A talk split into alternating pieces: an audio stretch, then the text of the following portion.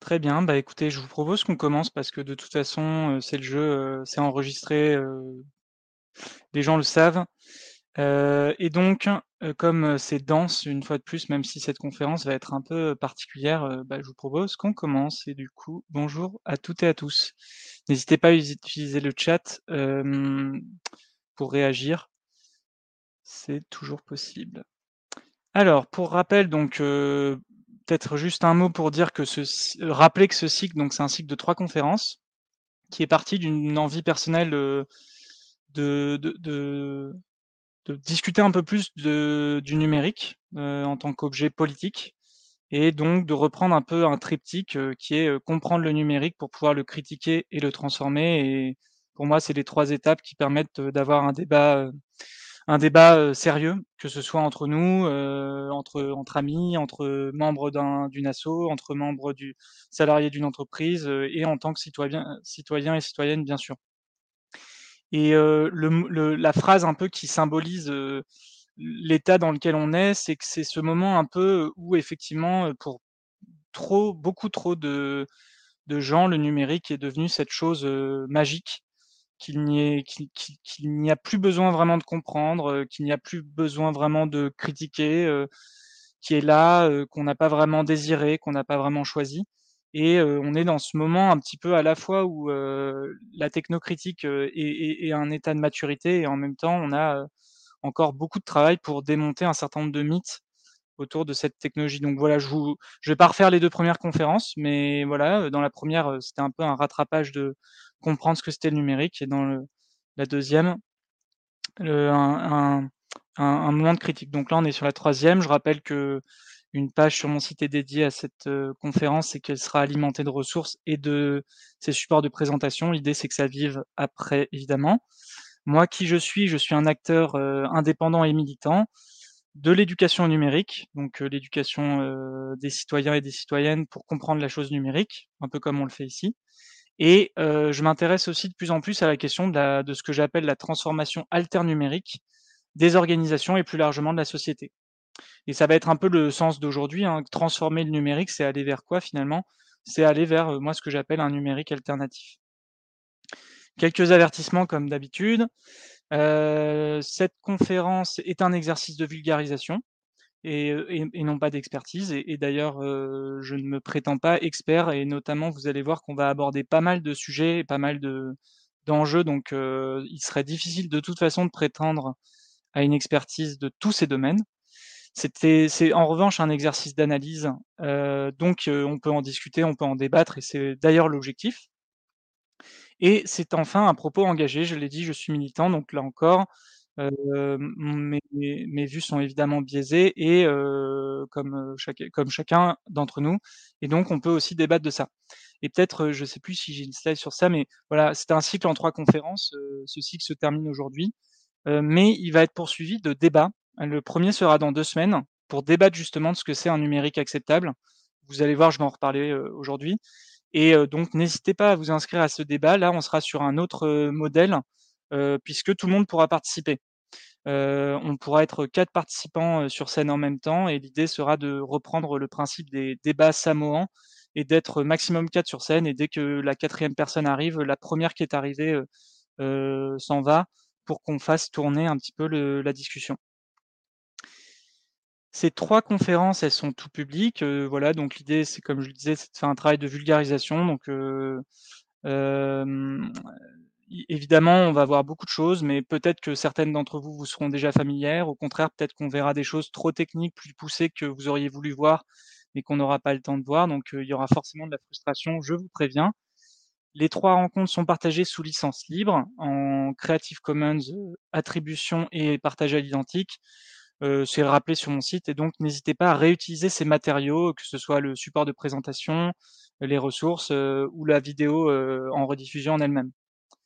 Et enfin, elles sont proposées à prix libre, j'y reviendrai, heu, c'est quelque chose que je teste, heu, donc de permettre aux personnes qui ont suivi ces conférences de me soutenir en par un don parce qu'évidemment, c'est un travail, heu, qui a été très important, mais absolument bénévole et très important, je le redis puisque maintenant que j'arrive au bout, heu et j'ai même pas encore fini de documenter, je confirme que ça aura été un énorme, travail.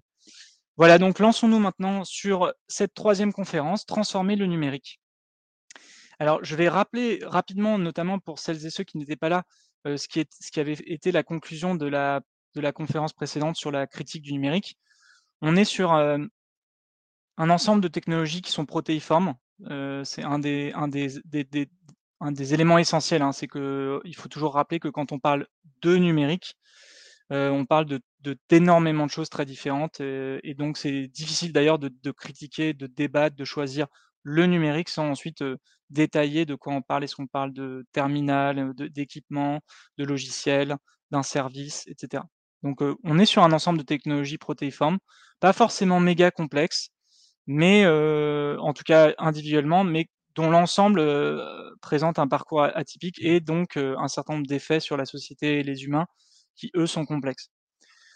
La conclusion, c'était que aujourd'hui, cet ensemble de technologies était largement confisqué par euh, ceux qu'on appelle euh, les GAFAM, Google, Apple, Facebook, Amazon, Microsoft, les BATX, donc les géants chi euh, chinois et asiatiques, et plus généralement les big tech, qui com composent ce que moi j'appelle un numérique dominant et euh, largement euh, toxique. Elles sont aussi confisquées de plus en plus par des gouvernements technocratiques, dans le sens où euh, une dématérialisation entre guillemets est en œuvre, euh, une modernisation, une simplification, une numérisation, il y a plusieurs termes de la société euh, qui sont euh, mis en place par des personnes, des experts, des technocrates, des, technologues, etc., mais qui se fait sans suffisamment, en tout cas à mon sens, de, de débat et de, de, de. La conclusion, c'est que le problème, ce n'est pas le numérique. On l'a dit, le numérique, ça ne veut pas dire grand-chose. En revanche, le problème, c'est une absence criante de démocratie technique, et on y reviendra. C'est euh, qu'on est face à un numérique, un ensemble de, choses, de plateformes numériques euh, largement dominantes et toxiques, et ça, c'est inacceptable. Une sorte d'absence de limite actuellement, même si on commence à, à, parler de numérique responsable, et je vais y revenir. Et on est encore toujours face à un très gros solutionnisme technologique, dans le sens où on se dit que les problèmes que peuvent poser certaines technologies numériques ou même de manière générale les problèmes auxquels on fait face en tant qu'humain vont être résolus par des euh, euh, solutions numériques et technologiques. Et ce mythe, cette euh, croyance est tenace. Il y a deux niveaux de critique et de débat, je l'avais dit il y a deux semaines. Il y a un premier niveau où on pourrait débattre de transformer le numérique en étant un peu déconnecté, philosophe, en ignorant les limites économiques, environnementales et sociales que, qui s'imposent à nous, euh, mais il y a un second niveau, et c'est celui sur lequel je vais être aujourd'hui, plus réaliste et politique, puisque il s'avère que nous sommes dans un état euh, d'urgence environnementale et sociale. Je lisais encore à l'instant euh, un article du Monde sur le fait que on commence à se planifier pour un pour des pour, pour des hausses de température à plus 4 degrés en France et que ça impose un grand débat démocratique. Et bah voilà, on est en plein dedans. c'est pareil pour le numérique qui joue là-dedans et qui va devoir suivre en fait et faire, enfin bénéficier du même genre de débat, il me semble. Et enfin, il y avait un peu la critique d'un terme que je vais reprendre ici. C'est la critique de ce terme de numérique responsable qui, je pense, a fait son temps, a été très utile pour commencer à sensibiliser aux impacts du numérique, mais qui aujourd'hui, malheureusement, sémantiquement est, est, est pris au piège du fait que d'une part c'est un oxymore, le numérique ne peut pas être responsable au sens euh, au sens où il n'aurait pas d'impact, il serait respectueux, il, n'aurait pas d'impact environnemental. Quand on comprend la chaîne de vie euh, de, nos objets numériques, c'est juste pas possible. Donc en fait, ça, n'a aucun sens de, d'y faire croire. Pareil, hein, cette, cet oxymore, il, rentre dans un imaginaire plus global, hein, la croissance verte, le développement durable, l'énergie propre, le capitalisme vert, et on voit bien que en tout cas d'un point de vue politique, que ce, ce, ces choix se questionnent aujourd'hui. on parle plutôt de post-croissance, voire de décroissance, et donc c'est plutôt dans ces angles-là que, pour ma part, je me positionne, et donc je pense que le terme de numérique responsable reste trop flou, reste sur une question de jugement moral, hein, être responsable, masque le caractère radical et par ailleurs, euh, euh, souvent quand on parle du numérique et de l'environnement, il y a, je trouve qu'il rentre un peu dans l'idée que en, ayant un numérique responsable, le numérique sera au contraire une solution euh, aux problèmes environnementaux. Et là, on revient au problème du solutionnisme technologique que je viens d'évoquer, qui, à mon sens, sont très dangereux et peuvent occasionner pas mal d'effets rebonds. Donc j'ai un article que je viens de finir sur le cette critique du numérique responsable et que je partagerai, un peu plus tard dans la semaine, mais qui reviendra un peu sur mes arguments là-dessus. Et encore une fois, l'idée, c'est d'ouvrir le débat. C'est pour ça que je propose le numérique acceptable. Et donc je vais en revenir sur le sur l'heure, donc je vais aller assez vite, mais le numérique acceptable, déjà, c'est l'idée que finalement, le numérique, a a beaucoup d'impact, mais qu'on peut estimer que s'il a un certain nombre de bénéfices, on peut l'accepter. On peut accepter ces impacts environnementaux, humains, voilà, cette pollution, c'est etc. Donc, comment l'accepter? Bah, C'est un début de proposition d'une grille de lecture. Il faut qu'à minima, ce numérique il soit émancipateur et non aliénant. Il faut qu'il soit choisi et non subi. Et il faut qu'il soit soutenable humainement et environnementalement. Et soutenable, voilà, c'est un terme aussi qui veut dire ce qu'il veut. Ça veut dire qu'on accepte qu'on va détruire notre environnement pour avoir des objets numériques, mais la question, c'est qu'est-ce qui est soutenable? Est-ce que, par exemple, c'est soutenable d'avoir des smartphones pour tous les humains ou pas? Est-ce qu'il est soutenable, en revanche, d'avoir des ordinateurs qu'on peut louer ou mutualiser et de l'avoir à l'échelle de la planète? Est-ce que ça, c'est soutenable? Donc ça, il y, aura beaucoup de travail sur des calculs d'ingénieurs que je ne suis pas, sur savoir finalement, compte tenu des terres qui nous restent, des minerais, de l'énergie, qu'est-ce qui est soutenable donc transformer le numérique, il y a, un certain nombre de tensions que j'ai voulu un petit peu sur lesquelles je vais essayer de revenir il y a l'éternelle tension entre le geste individuel et le geste collectif, hein, le, les éco-gestes euh, et les gestes plus politiques. Et je trouve que là-dessus, il y a pas mal d'analogies avec, euh, avec la situation environnementale, hein, entre éco-gestes individuels et, et, gestes plus collectifs, plus politiques, qui auraient plus d'effet levier. Il y a la question de l'incitation versus la régulation, hein, le, le, fait d'inciter les gens versus passer par la régulation, par la loi. Il y a évidemment les tensions entre le local et le global, sachant que le numérique est évidemment quelque chose d'intrinsèquement global. Et il y a les tensions entre l'économie et le politique. L'économie étant, aussi beaucoup, beaucoup de lobbies en matière de numérique, on sait qu'ils sont très puissants. Donc si on commence, commençons à l'échelle individuelle. Donc là, on va rentrer dans la galaxie des petits gestes. mais pour transformer le numérique, ça en fait partie, d'autant que l'impact environnemental du numérique se fait beaucoup sur nos terminaux et sur nos pratiques, plus que sur les infrastructures réseau, puisqu'il y a énormément de terminaux numériques en, circulation. Donc, de fait, nos actions individuelles ont quand même beaucoup d'impact.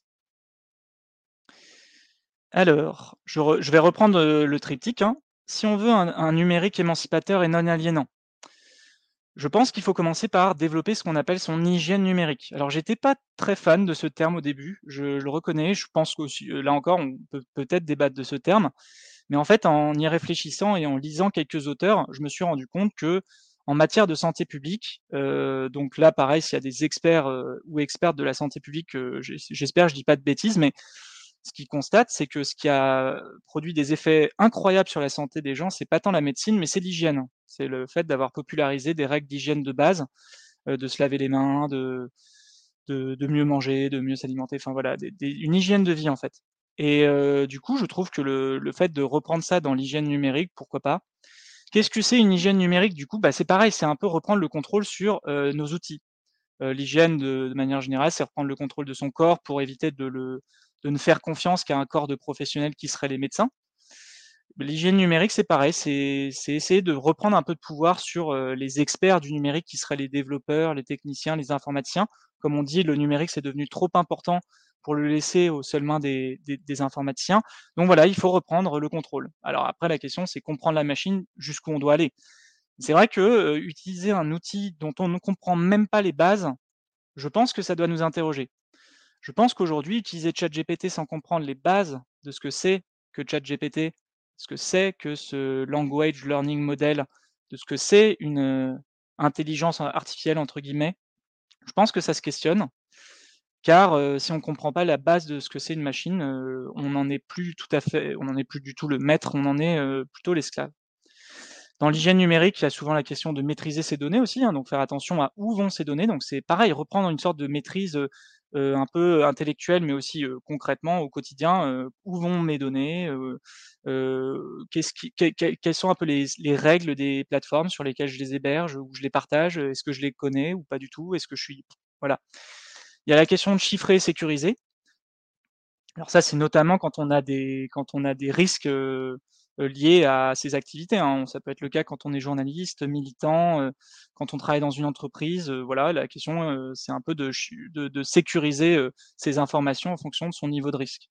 Enfin, il y a la question de la sauvegarde. Je trouve que c'est très intéressant de réfléchir à la sauvegarde de ces données numériques. On a un peu cette, cette chose bizarre avec le numérique où d'un côté, on a l'impression que c'est un peu dans les nuages, un peu éthéré et en même temps c'est très physique, heu et c'est très éphémère parce que, heu, ça peut, si vous avez toutes vos données dans un ordinateur, sans sauvegarde, bah, vous pouvez tout perdre si vous perdez l'ordinateur. Enfin voilà, il y a une question de rapport à la sauvegarde des données que je trouve être, passionnante et il y a même des gens qui, vont jusqu'à faire, 3 sauvegardes, une sur, un nuage, une sur un disque dur externe. Enfin bref, ça peut aller assez loin en se disant, heu, sauvegarder ce qui doit l'être et sauvegarder pour qui? Pour transmettre quoi? Il y a une question de transmission aussi, on va commencer à arriver à des générations qui vont se transmettre des choses numériques, là où les générations de nos grands-parents, heu heu, ne nous transmettaient que des affaires physiques. Donc heu, voilà, comment on transmet les mots de passe, voilà, je trouve qu'il va y avoir un certain nombre de choses très intéressantes. Et enfin, il y a la question de penser ses besoins et sa résilience, qu'est-ce qui fait si demain, je ne peux plus accéder à des services américains, parce que, tension commerciale avec les États-Unis et donc quelle est ma résilience, par rapport à ça? Heu, qu'est-ce qui se passe si demain, heu, je suis tagué par, un GAFAM qui a pas aimé ce que j'ai fait et hop, je perds mon compte? Ça arrive à des gens. Voilà, donc je trouve que c'est intéressant et ça fait partie de cette hygiène numérique. Après, il y a la question de évidemment du logiciel libre, donc liberté, égalité, fraternité, comme le dit, Richard Stallman et je pense que c'est intéressant pour les individus de redécouvrir le logiciel libre. Donc je vais pas pouvoir rentrer dans le détail parce qu'il y a trop de choses à voir, mais globalement, c'est 4 libertés pour, heu, un principe qui était, heu, qui est encore révolutionnaire, le copyleft. L'inverse du copyright, c'est en fait de dire que par défaut, un logiciel, heu, ou un droit d'auteur, en fait, enfin en tout cas une œuvre est laissée à la disposition, de ses, utilisateurs, avec en revanche des des limites, mais en tout cas par défaut elle est partageable, réutilisable, modifiable avec, donc un choix, de, mmh, de restrictions, avec à minima le fait, heu, par exemple dans le cas du copyleft, de, partager, à l'identique ce qui a été fait de de du programme initial. Ce qui est ce qu'on appelle une, du coup une licence virale et qui invite à plus de partage. Donc heu, voilà, autour du logiciel libre, il y a ces 4 libertés, hein. Exécuter le logiciel, ça paraît logique mais surtout les 3 autres, l'étudier, donc heu, faire, heu, une preuve de transparence, le redistribuer et l'améliorer pour pouvoir, donc être le maître, là encore, du logiciel qui alimente ces machines. Donc je suis obligé d'aller assez vite là-dessus, mais là-dessus, comme je le dirais souvent sur cette, conférence, comme d'habitude, heu, soyez curieux, allez plus loin, hein. Le logiciel libre, c'est une philosophie, un projet politique passionnant, mais c'est aussi des limites et je trouve que c'est important de les dire ici. Alors je me suis un peu amusé à reprendre, ce genre de d'images. C'est Aurélien Barraud pour le coup qui disait que, heu, en fait aujourd'hui on a beaucoup un accent sur le climat, l'urgence climatique et donc sur le problème des énergies fossiles et il disait, il dit, à juste titre je pense qu'en fait le problème c'est pas l'énergie, c'est ce qu'on fait de cette énergie et le pire serait de trouver une énergie parfaitement propre et de continuer le business as usual. Et donc là j'ai pris cette image que je trouve caractéristique d'un d'une déforestation en cours. Et on pourrait imaginer, heu, que, heu, dans voilà 20-30 ans, heu, effectivement ce tracteur, ou cette machine, tourne à l'énergie propre. Et donc d'un coup ce serait mieux. Et du coup j'ai gardé la logique en disant: «Je tourne à l'énergie propre et au logiciel libre» et là vous voyez bien qu'on a une limite parce que, le logiciel libre ne peut être qu'un moyen pour transformer le numérique, mais pas une fin puisqu'on voit bien que heu, un logiciel libre, peut être utilisé pour nous espionner, un logiciel libre peut être imposé massivement à la population sans qu'elle l'ait choisi. On voit bien que c'est c'est clairement une partie de la solution, mais ce n'est, c'est ce n'est pas la solution, heu, à elle toute seule. Alors là, j'ai une une slide pas très visible, mais c'est s'intéresser aussi au format ouvert, donc je vais la passer assez vite, mais vous pourrez revenir, à tête reposée. Il y a la question, pareil, un peu en lien avec le logiciel libre, d'avoir la maîtrise de ces formats. Je ne sais pas si ça vous est déjà arrivé d'aller sur des vieux documents que vous aviez mis du temps à écrire, heu, à dessiner, heu, à créer en fait et de ne plus pouvoir les ouvrir parce que le format n'était plus, heu, compatible avec, une nouvelle, mise à jour de votre, éditeur de texte et cetera ou alors de le partager à quelqu'un qui n'a pas exactement le même que vous et là on parle de format fermé il va y avoir un enjeu de transformation du numérique sur le fait de penser des formats ouverts et le les plus interopérables possibles. C'est aussi une, plus grande facilité pour pouvoir changer de service. Je pense qu'il y a un très, très grand enjeu pour de transformation du numérique, à l'échelle individuelle, c'est d'essayer de pousser de plus en plus à passer d'un numérique où on consomme à un numérique où on contribue et de cette manière de revenir finalement à l'utopie des débuts. Aujourd'hui, quand on regarde les usages, de d'internet et des objets numériques tels qu'ils se sont massifiés, en fait, c'est en très, très grande partie, de la consommation, et très peu de contributions ou alors des contributions qui sont arrivées sur des sur des niveaux, qu'on peut estimer être très, très bas. Je donne un like très rapidement, je je retweet en deux secondes sans avoir lu, l'article que j'ai retweeté. Enfin, on voit bien qu'il se passe quelque chose quand même sur le niveau de contribution. ça se voit quand on étudie des, ici des sites, contributifs comme Wikipédia ou Wikipédia finalement l'immense majorité, des wikipédiens sont des lecteurs, et les gros contributeurs ou réguliers, sont une très petite partie de des lecteurs de Wikipédia et par ailleurs, ce sont des personnes qui sont pas du tout représentatives de la population. C'est massivement des hommes, c'est très majoritairement des plutôt jeunes. diplômés, voilà donc on voit on voit qu'on a un numérique, auquel contribue qu'une partie de la population et donc qui contribue aussi à façonner ce numérique et ça va être un des enjeux, de transformation de de revenir à un numérique beaucoup plus contributif et donc ça, voilà, aller éditer du Wikipédia, aller sur des plateformes collaboratives, si vous aimez raconter d'histoires, créer des blogs ou créer des sites pour partager des choses, petites ou grandes ou rigolotes ou ou intellectuelles. Enfin bref, il y a y a vraiment de quoi partager, sur tous les plans, partager des photos, enfin voilà et et et sans doute peut-être en sortant de l'immense facilité que représentent aujourd'hui les réseaux sociaux et quand on se dit que c'est c'est pas possible, les gens le font pas et cetera, en fait, il faut quand même qu'on se rappelle que ça a existé. Il y a eu cette effervescence de blogs, avec Skyblog, les Skyblogs, et et ça a été, un moment de créativité, immense, et très loin de ce qui se passe aujourd'hui des réseaux sociaux. Donc voilà, il y a eu ce moment, il était évidemment pas parfait, mais en tout cas, il a existé. Voilà et je pense que ce côté de passer de la consommation à la contribution, c'est un enjeu éducatif notamment. Je pense qu'il y a un côté transformer le le numérique, c'est aussi de se demander si on a toujours plus besoin d'algorithmes, très efficaces, comme Spotify qui a des playlists de plus en plus, à à l'IA, pour nous proposer des choses qu'on est supposé aimer, à une recherche plus consciente. Ce qui, à chaque fois, hein, ramène à une question sur notre temps et ça, vous verrez, c'est un fil conducteur et j'y reviendrai à la fin. Voilà, il faut peut-être prendre le temps de chercher de la musique sur d'autres médias que juste une playlist, qui nous est faite toute faite d'un coup, voilà.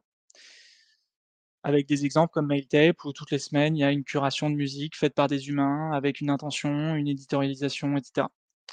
Il y a sans doute la question d'apprendre ou de réapprendre à héberger ses propres services web. Quand on a envie d'avoir, une présence web, peut-être, que ça c'est intéressant de reprendre le pouvoir avec, la capacité de s'auto-héberger ou alors de passer par des hébergeurs éthiques, plus locaux, décentralisés, et donc là, on pense, évidemment aux chatons, que vous pourrez aller, dont vous dont vous pourrez évidemment aller parcourir le site, hein, mais qui est un collectif d'hébergeurs alternatifs et qui vous permet d'avoir un, cloud, un système de, messagerie familiale, etc., près de chez vous, à des tarifs raisonnables et avec surtout un rapport éthique et respectueux aux, utilisateurs et utilisatrices.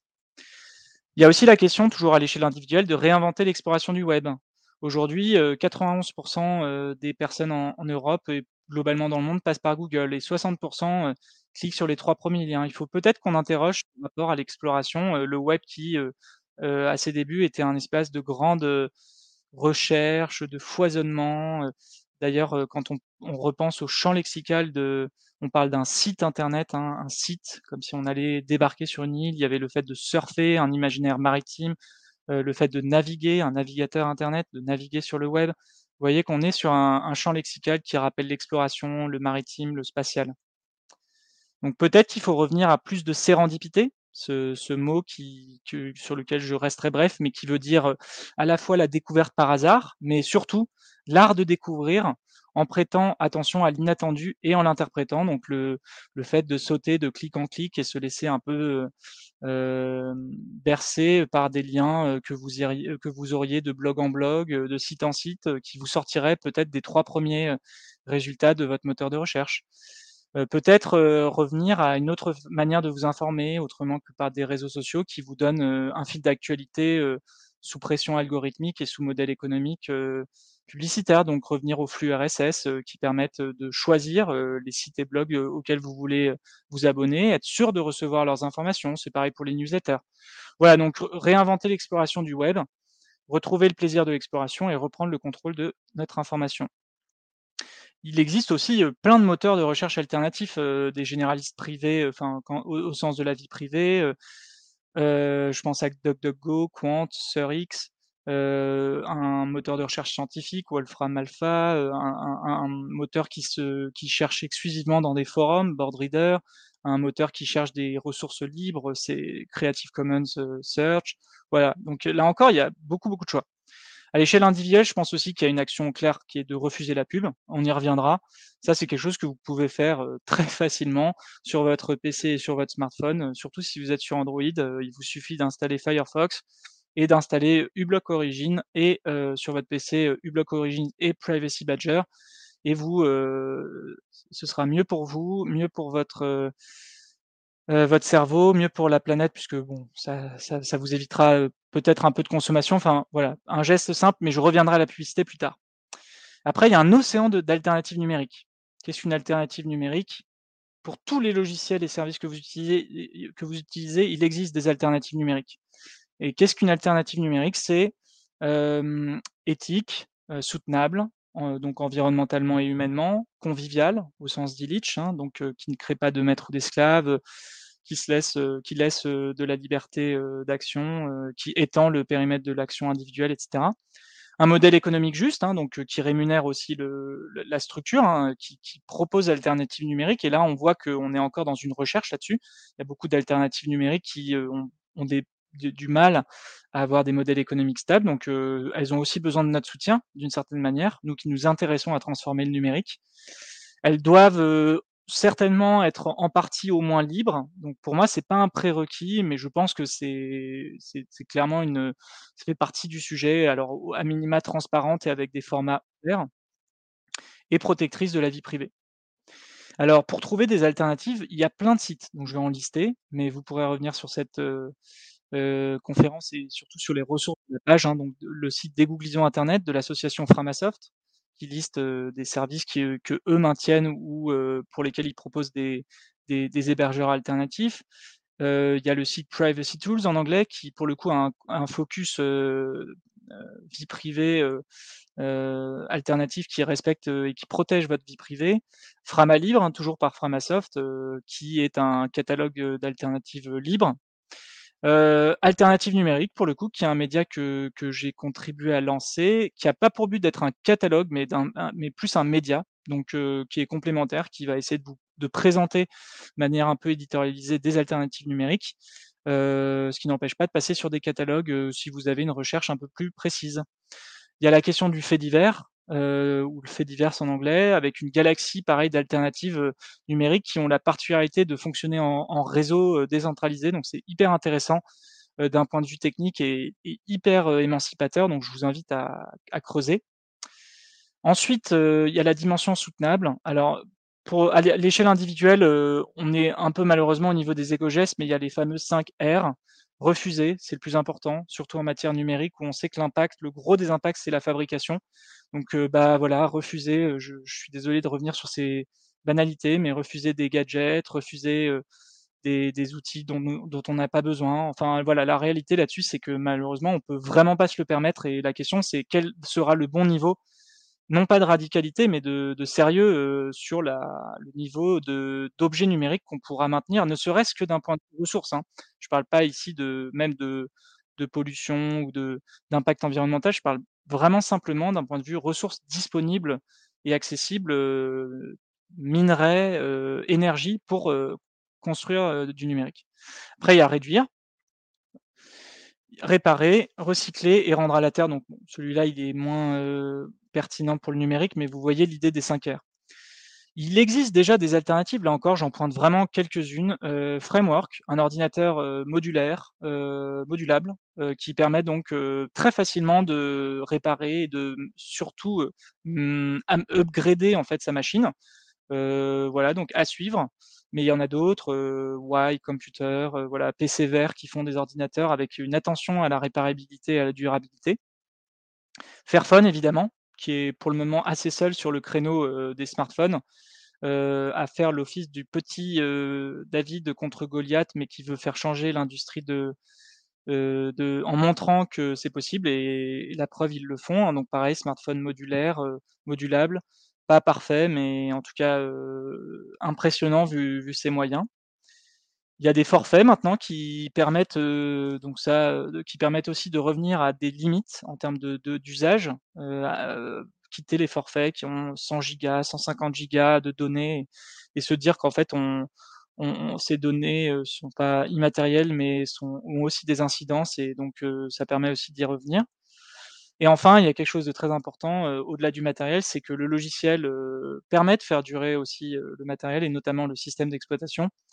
L'obsolescence logicielle, c'est quelque chose de très puissant et donc un des meilleurs moyens de faire durer son matériel, c'est souvent de passer sur des logiciels libres pour le coup. je pense notamment à Linux sur PC, donc et notamment sur Linux dans le monde GNU Linux, c'est de passer sur des distributions qui sont qui sont légères. Et donc, si vous cherchez sur Internet, vous les trouverez. vous aurez certainement des amis pour vous aider là-dessus. Et sur Android, je pense notamment à EOS, qui est pour le moment le plus facile à installer pour des néophytes, même s'il y en a d'autres. Numérique choisi et non subi. Alors là, c'est celui qui m'a qui, m'a posé le plus de questions à l'échelle individuelle parce que le fait est que aujourd'hui, à l'échelle individuelle, choisir son numérique, bah, c'est pas évident, comme vous le voyez sur cette image où quelqu'un reçoit des codes d'accès à l'ENT par courrier, mais sachant qu'il n'est peut-être pas équipé d'outils numériques. Donc on voit bien qu'on a une injonction à l'équipement numérique. il y a la question de la simplification administrative. Hein, est-elle choisie, est-elle subie Probablement pas par tout le monde. Et d'ailleurs, on le voit avec ce qu'on appelle l'exclusion numérique aujourd'hui. moi, ce que j'avais noté, c'est que et, je changeais d'avis au dernier moment, donc je vais faire un peu un entre-deux de ce que j'ai écrit. Je pense qu'il est encore possible de choisir son numérique à l'échelle individuelle avec beaucoup d'efforts. C'est-à-dire que vous pouvez vraiment, de, de, de, dans quelques jours, vous dégoogliser, entre guillemets, passer à des alternatives éthiques comme, comme j'en ai cité quelques-unes, des alternatives numériques comme j'en ai cité quelques-unes, ou aller dans les catalogues et petit à petit transformer, passer de, sur des alternatives numériques. Pour certaines, c'est assez dur. Je pense à quitter Facebook, quitter WhatsApp pour Signal. On voit qu'on a les, les, fameux effets réseau qui sont très très puissants. Mais, c'est possible. Euh, ça reste de plus en plus difficile. Par contre, c'est de plus en plus difficile, voire impossible, de refuser le numérique. Euh, parce qu'il y a une pression sociale. Cette pression sociale s'applique pour choisir son numérique. Clairement, quand on n'est pas sur WhatsApp aujourd'hui, c'est pas facile euh, socialement, dans plein de situations, et pareil pour d'autres outils. Mais c'est encore plus difficile quand on refuse le numérique, par pression sociale, pour des obligations liées à son travail, liées à sa banque, liées à plein de choses, et parce qu'on a une numérisation subie de la société. Et donc c'est là que je botte en touche sur l'échelle individuelle, parce que la réalité, c'est que ce choix individuel, il est souvent une affaire collective et politique, ce qui m'amène à avancer vers la suite. Et donc les limites de l'action individuelle, vous connaissez le mythe du colibri, les gestes individuels ne suffiront pas, je pense que pour le numérique comme pour l'environnement, l'essentiel de la question est politique, évidemment, en termes à la fois d'impact, mais aussi en, termes de capacité. en revanche, il y a plein d'intérêts à, passer à l'action individuelle avant d'atteindre l'action collective. Déjà parce que on peut aller plus vite, parce que ça nous permet d'augmenter notre résilience et de moins subir quand la la décision politique et collective finira par tomber et qu'il y aura des restrictions, qu'il y aura des voilà de la une sorte de sobriété forcée parce que comme je le disais à un moment il y a, un certain nombre d'impacts environnementaux et humains que j'ai cités qui sont un peu non négociables. Hein. La, présence de, minerais ou de, enfin la question d'accès à ces, terres rares, à ces, minerais qui, font notre industrie, qui font notre, notre, qui font notre infrastructure et nos équipements numériques, c'est non négociable. Donc il y a pas mal d'intérêts. Je pense aussi qu'il y, a toujours une question de cohérence et, on se sent bien avec soi-même en fait quand on, a commencé à mettre en, en cohérence sa vision politique euh, euh, ou de la société et ses outils. Et par ailleurs, comme je le disais, le numérique a, contrairement pour le coup à, l'environnement, le gros de l'impact se fait au niveau des équipements. C'est-à-dire que vraiment, quand on prend l'impact notamment environnemental et humain, ça se fait vraiment à la fabrication d'équipements. Donc on a euh, une assez grosse marge d'action en nous-mêmes en réduisant fortement et en passant à des alternatives. Maintenant, passons à l'échelle collective. Alors, j'ai voulu distinguer l'échelle collective de l'échelle politique, donc je vais aller assez vite sur l'échelle collective. À l'échelle collective, vous pouvez vous engager dans des associations technocritiques, alternuméristes, libristes. Si vous voulez transformer le numérique, ces associations ont besoin de vous. Euh, je dirais que aujourd'hui, le, monde entre guillemets numérique se divise en, en, un énorme ventre mou et deux extrêmes, d'un côté des technophiles euh, technobéats, technolâtres, et de l'autre des technophobes. Euh, de l'autre côté, qui veulent refuser absolument toute technologie euh, avec des arguments plus ou moins intéressants et plus ou moins acceptables. Pour certains, ils sont très intéressants, pour d'autres, moins. La frange des technocritiques qui proposent un, autre numérique, surtout quand, quand cet autre numérique se veut un peu radical, en vrai, cette frange est ténue. C'est pour ça qu'on a besoin, à l'échelle collective, de s'organiser, de proposer des discussions, des débats citoyens, de transformer des entreprises, de transformer des associations, de transformer des villes. Voilà, donc vous pouvez passer à l'échelle collective depuis l'individu. Il y a la question de la mutualisation des outils numériques, hein, comme je l'évoquais, le gros de l'impact, c'est la fabrication, c'est l'équipement individuel. Donc on peut réfléchir à le mutualiser hein, en famille, entre amis, dans un quartier, dans un village. Je pense qu'il y a plein de choses intéressantes qu'on peut tester avant peut-être de les passer à grande échelle. On peut être inventif là-dessus. Hein. On peut imaginer revenir au cybercafé à l'ancienne. il y a vraiment beaucoup de choses à imaginer. Et enfin, organiser une, sorte de reprise de pouvoir local dans des Fab Labs, des tiers-lieux qui sont, je pense, particulièrement pensés pour faire comprendre et donc comprendre les enjeux dont on parle sur ce cycle de conférences, entretenir son matériel numérique, revenir à cette hygiène numérique dont je parlais au début, réparer, parce qu'on voit bien que c'est un enjeu de puissance, de pouvoir, mais aussi un enjeu environnemental, recycler ou valoriser également. Et enfin, la partie la plus intéressante, l'échelle politique. Voilà. Il va falloir qu'on transforme les modèles économiques, notamment de ce numérique dominant dont, j'ai parlé. Il va falloir se défaire de l'emprise de la publicité. Donc là-dessus, vous allez voir que j'ai beaucoup de questions, en tout cas beaucoup de sujets, mais j'ai pas de réponse évidemment, parce que tout ça, c'est des choses à réinventer collectivement. Euh, chaque sujet va demander des, expertises, des maîtrises, mais aussi des gens euh, que, ça va intéresser. Mais en tout cas, il va falloir se défaire de l'emprise de la publicité, euh, peut-être aller vers d'autres modèles, prix libre et conscient, le don, les abonnements, etc. Ce, changement de modèle, il peut aussi s'atténuer par le fait de transformer les processus de production et d'aller, c'est le cas de Wikipédia par exemple, vers beaucoup plus de crowdsourcing, c'est-à-dire que, ou, ce qu'on appelle les Wiconomics, hein, c'est un peu l'économie de Wikipédia, qui est basé sur un modèle basé exclusivement sur le don d'un côté, et en même temps, le gros, l'essentiel de la production de valeur se fait par les utilisateurs du service. Ce qui est le cas de Wikipédia, et c'est un système qui fonctionne. Alors, il est exceptionnel.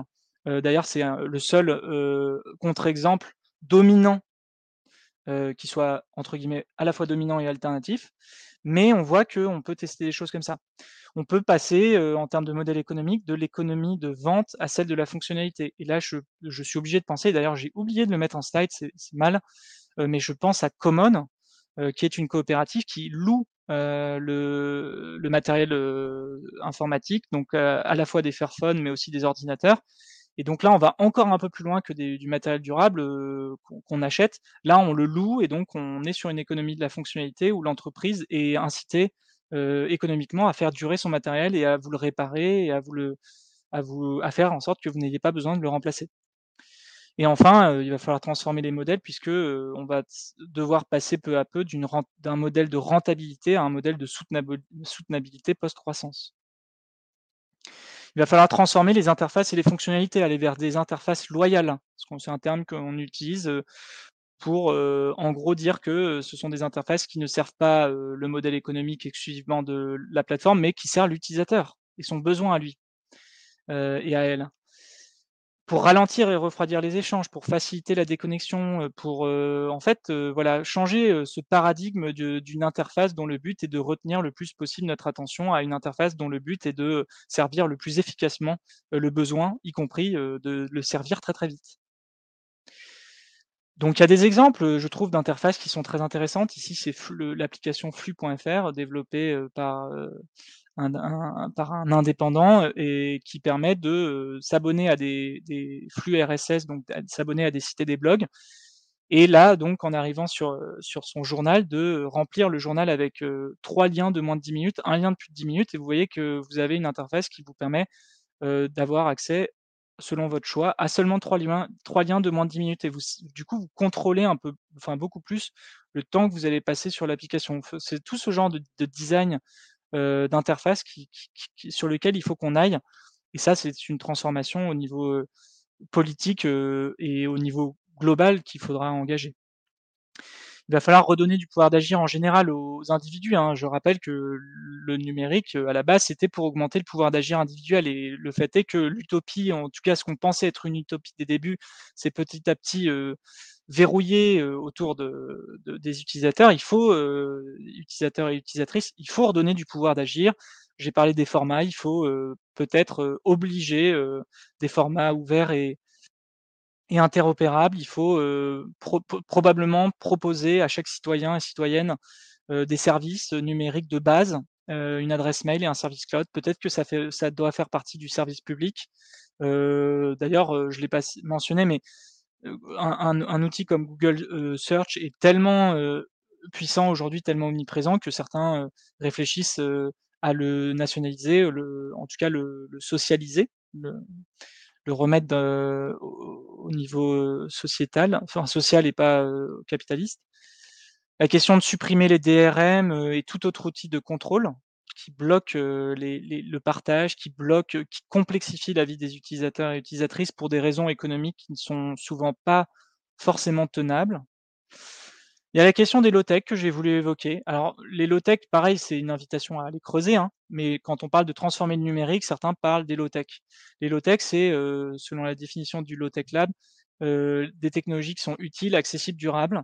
Il faut dire que ce terme est un peu galvaudé, notamment quand on prend le monde en en global et pas, notre franco-France à nous, qui, quand elle parle de low-tech, a un peu un côté, bizarre, par rapport à ce qui se passe, heu, d'un point de vue technologique, dans dans le reste du monde. Et il y a peut-être une limite intrinsèque au fait que le numérique est par nature high-tech, dans le sens où, en réalité, heu, ses composants sont aujourd'hui, enfin je je je je fais un lien avec mon 1er ma 1re conférence, mais il faut bien comprendre qu'aujourd'hui, une carte mère, est gravée en nanomètres et donc clairement, vous pouvez pas faire ça bricoler ça dans votre garage. De la même manière que je trouve que c'est intéressant de voir comment le vélo, qui est souvent pensé comme, l'objet low-tech, réparable, convivial par excellence, est devenu aujourd'hui, quelque chose de beaucoup moins low-tech, beaucoup moins réparable, beaucoup moins, récupérable, facilement par son utilisateur et ça, encore une fois, ça peut nous questionner, si on va vers plus de résilience et plus de sobriété. Socialiser le numérique, si on veut le transformer, peut-être qu'il va falloir en socialiser une partie.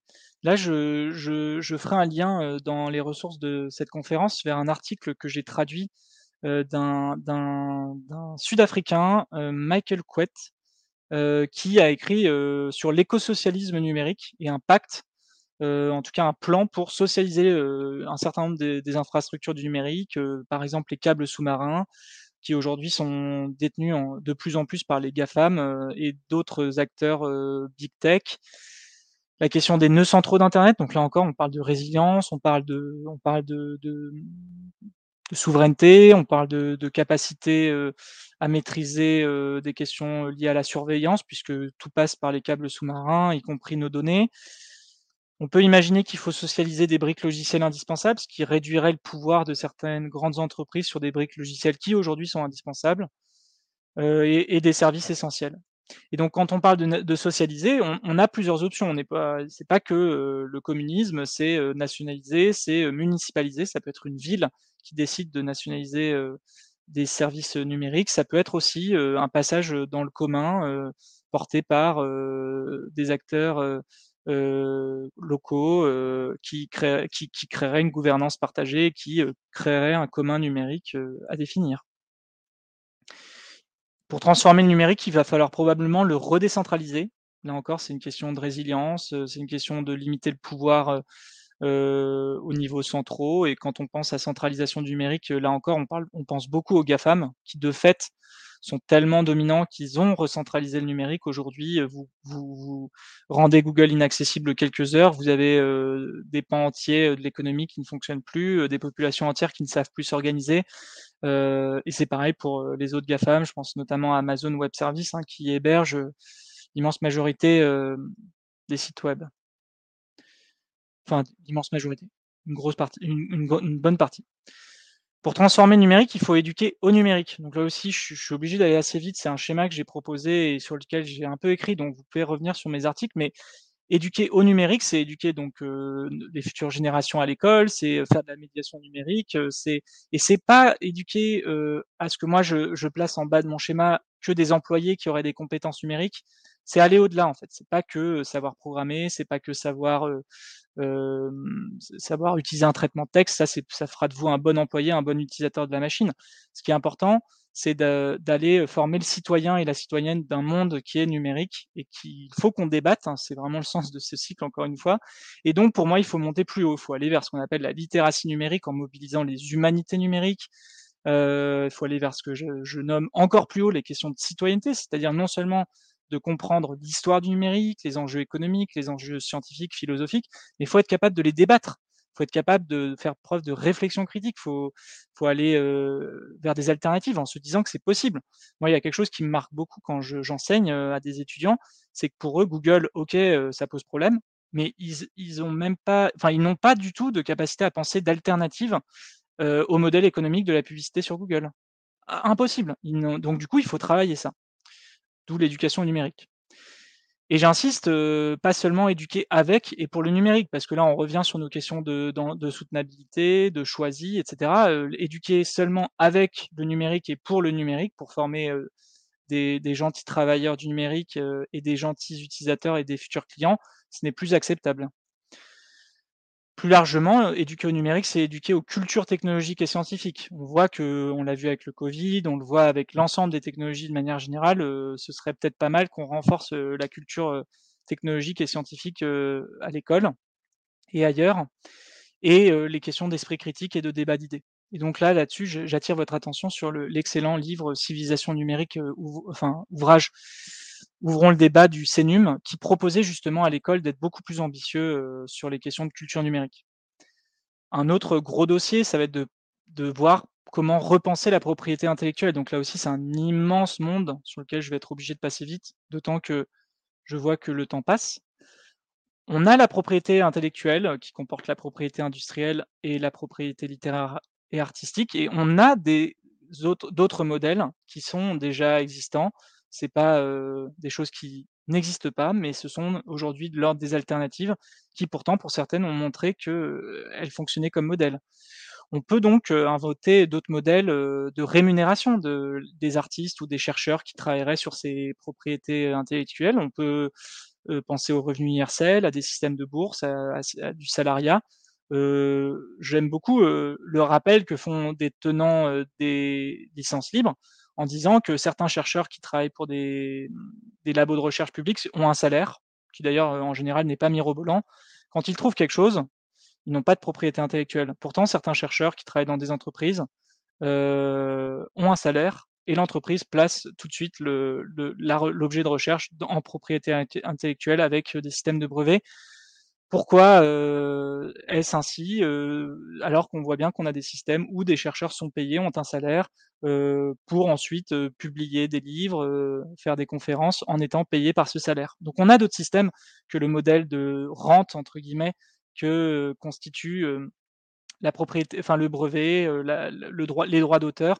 Évidemment, il faut rémunérer les auteurs et autrices et les artistes en général, mais vous voyez bien que il existe d'autres modèles déjà en fonctionnement et on peut être aussi audacieux, on peut financer ça par des systèmes de redevance, des calculs avaient été faits très sérieux là-dessus, on peut imaginer des impôts et taxes. Et d'ailleurs, il y a déjà aujourd'hui des impôts et taxes. on peut imaginer des systèmes de mécénat de dons. Enfin bref, là encore, on peut être très inventif. Pareil pour transformer le numérique à l'échelle politique, je pense qu'il faut qu'on réinstaure, ou en tout cas qu'on remartèle le principe de précaution. je suis frappé de voir à quel point on a un des, lancements à grande échelle de technologies comme euh, ChatGPT, encore une fois, et les IA de même type, hein, génératives, euh, sans qu'il y ait eu d'organismes de, contrôle, euh, comme il y en aurait dans toute industrie, comme les industries pharmaceutiques, les industries agroalimentaires qui sortiraient des nouveaux produits et qui suivent des batteries de contrôle. même pendant le Covid, où on était en urgence totale, les vaccins ont suivi quand même des procédures de contrôle méthodiques et très sérieux je trouve ça incroyable qu'on soit encore aujourd'hui, hein, parce que qu'il y ait eu cette période un peu de d'effervescence autour du numérique, comme je le disais, on est sur quelque chose qui a été fulgurant, mais aujourd'hui on n'en est plus là. Et c'est vrai que c'est incroyable que encore en 2023, Elon Musk puisse quasiment sans prévenir envoyer des satellites dans l'espace et que OpenAI puisse quasiment sans prévenir envoyer ChatGPT dans, dans la nature, euh, alors qu'on voit qu'il y a énormément d'enjeux euh, et de dangers potentiels pour nos démocraties, pour l'humain, pour l'environnement, etc. Peut-être interdire la publicité ciblée et le tracking, peut-être. Hein, pensez, à ce que serait le numérique sans publicité ciblée. Vous n'avez plus de modèle économique pour Google, plus de modèle économique pour Meta, Facebook, Instagram, WhatsApp et compagnie. En même temps, euh, ce serait intéressant de voir ce que ça générerait Peut-être qu'on peut aller encore plus loin et interdire la publicité tout court. là, je, force le trait, mais c'est vrai que la publicité, quand on, va un peu au bout de la, du raisonnement, c'est quelque chose qui a pour but de nous faire désirer des objets dont on n'a a priori pas un besoin vital. Donc, elle nuit au climat.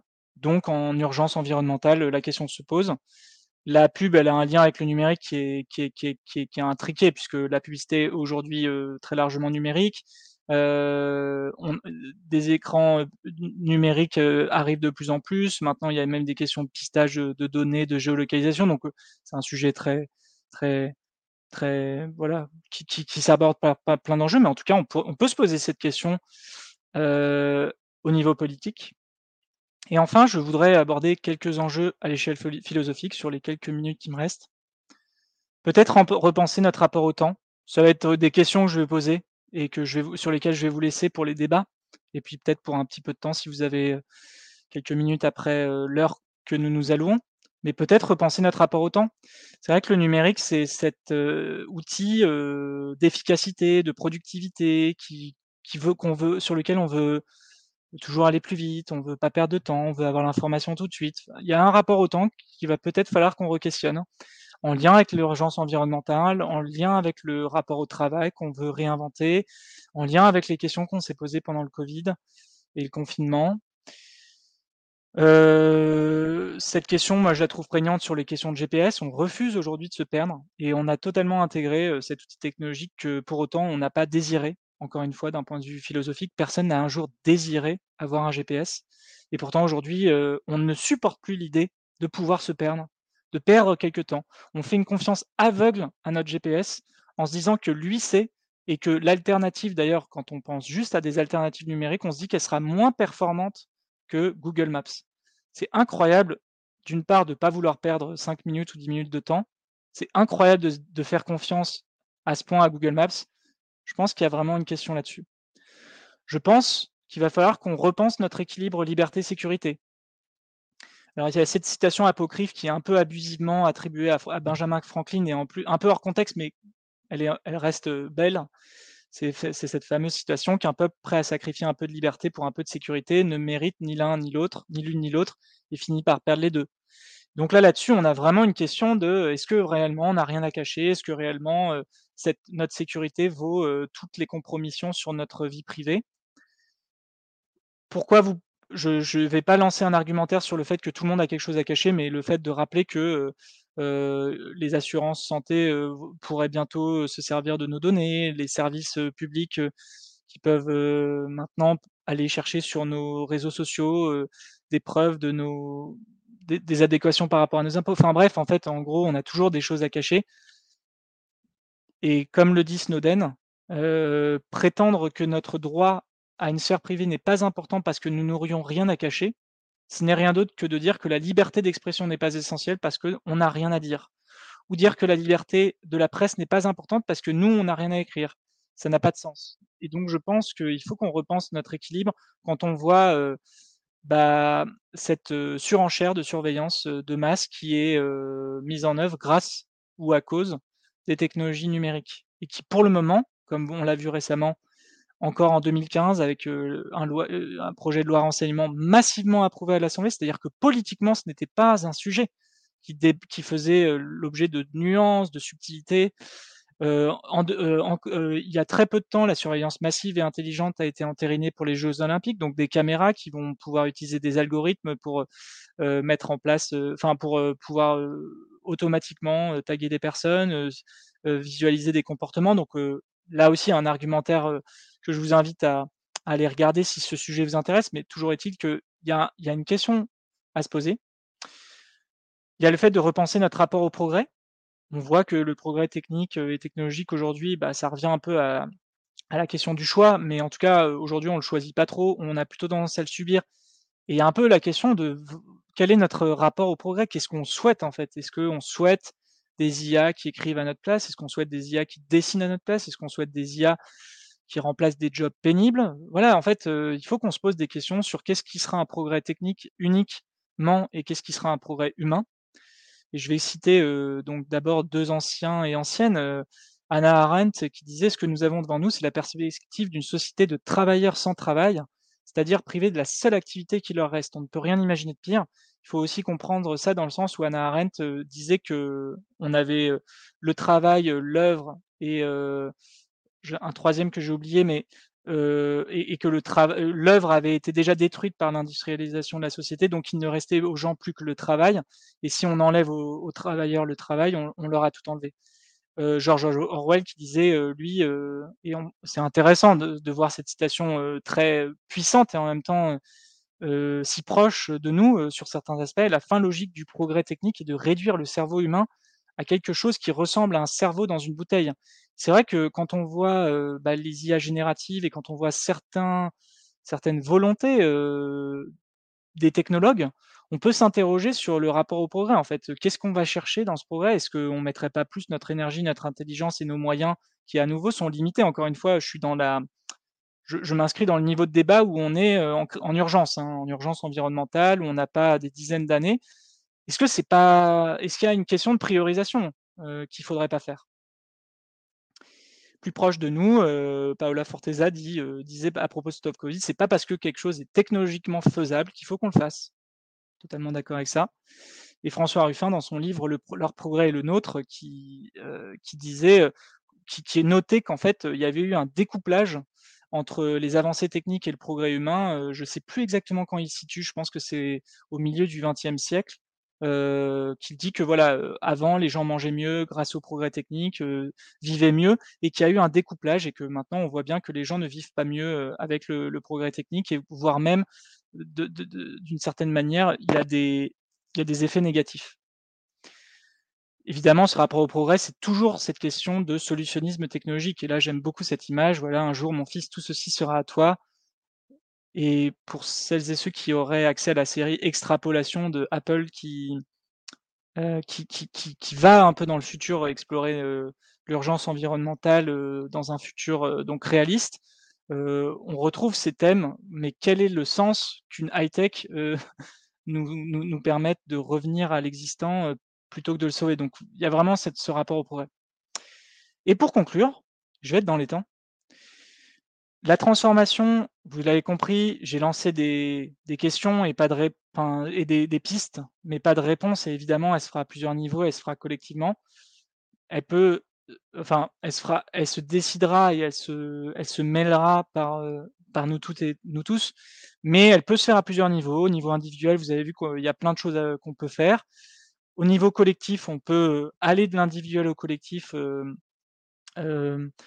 en engageant au niveau d'après nos réflexions, nos nos craintes, nos nos nos espoirs, nos méthodes, nos outils, ce qu'on a appris en termes d'hygiène numérique. Il y a évidemment la question du domaine politique qui sera le cœur du sujet, notamment en matière de régulation et il y a une il y a il y a un certain nombre de questions philosophiques qu'il faut qu'on se pose puisque ensuite ces questions philosophiques réatterriront dans le domaine politique. Pour débattre, on a besoin de grilles de lecture, donc heu, il y a le numérique responsable, on parle de numérique éthique, on parle de numérique soutenable. Moi, je parle de numérique alternatif et de numérique acceptable. Le numérique alternatif, c'est ce qui s'oppose au numérique dominant, vous l'aurez compris, numérique dominant, c'est aujourd'hui ce qui représente, la l'immense majorité des usages, numériques. C'est un un numérique qui a un comportement prédateur, qui repose massivement sur la publicité, qui capte nos données personnelles, qui se, heu, nourrit de nos attentions et heu, lui opposer un numérique alternatif qui serait lui éthique, émancipateur, qui reposerait sur des modèles économiques vertueux, qui serait respectueux de nos données et qui serait acceptable au sens du numérique acceptable, qui est la grille de lecture que je propose et que je mettrai donc que je mets maintenant au débat puisque ce sera l'objet de notre 1er débat, heu, dans, heu, 2 semaines. Qu'est qu'est-ce qu'un numérique acceptable et est-ce que cette grille est bonne? Est-ce qu'elle est insuffisante? Et pour conclure, conclure, je reprendrai cette, phrase de du Whole Earth Catalog qui était cet objet, de la contre-culture américaine et qui a amené, heu, vers les technologies, heu, notamment numériques et qui a vachement inspiré, les pionniers, du numérique. Donc vous voyez, c'est un peu un un aller-retour avec cette histoire complexe, utopique, qui n'a jamais été une utopie parfaite évidemment et qui a qui a qui est une uto une utopie déchue comme dirait Félix Tréguer. Stay hungry, stay foolish. Restez, heu, restez affamés, heu, restez fous et du coup, heu, pour moi, soyez curieux et continuez de de creuser, heu, même si le numérique parfois a tendance à saper notre curiosité, heu, notamment le numérique dominant. Voilà, donc merci pour votre attention. Heu, là encore, il y a une page dédiée, qui n'est pas la bonne ici, c'est, heu, url.derac.com/transformer et une page de soutien, que je vais repartager, sur laquelle vous pouvez, donc soutenir ce cycle de conférences s'il vous a été, utile.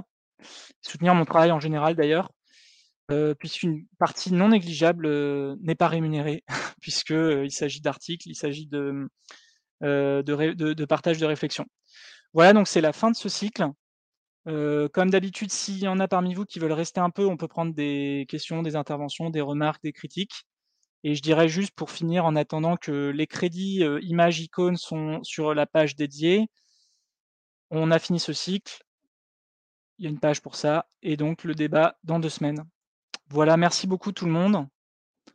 Je vais mettre la aussi le lien du 1er débat, comme ça tout aura été fait dans les règles. Et n'hésitez pas à partager donc ce contenu autour de vous, hem, heu, puisque, le c'est aussi l'objectif que tout ce contenu soit en licence libre.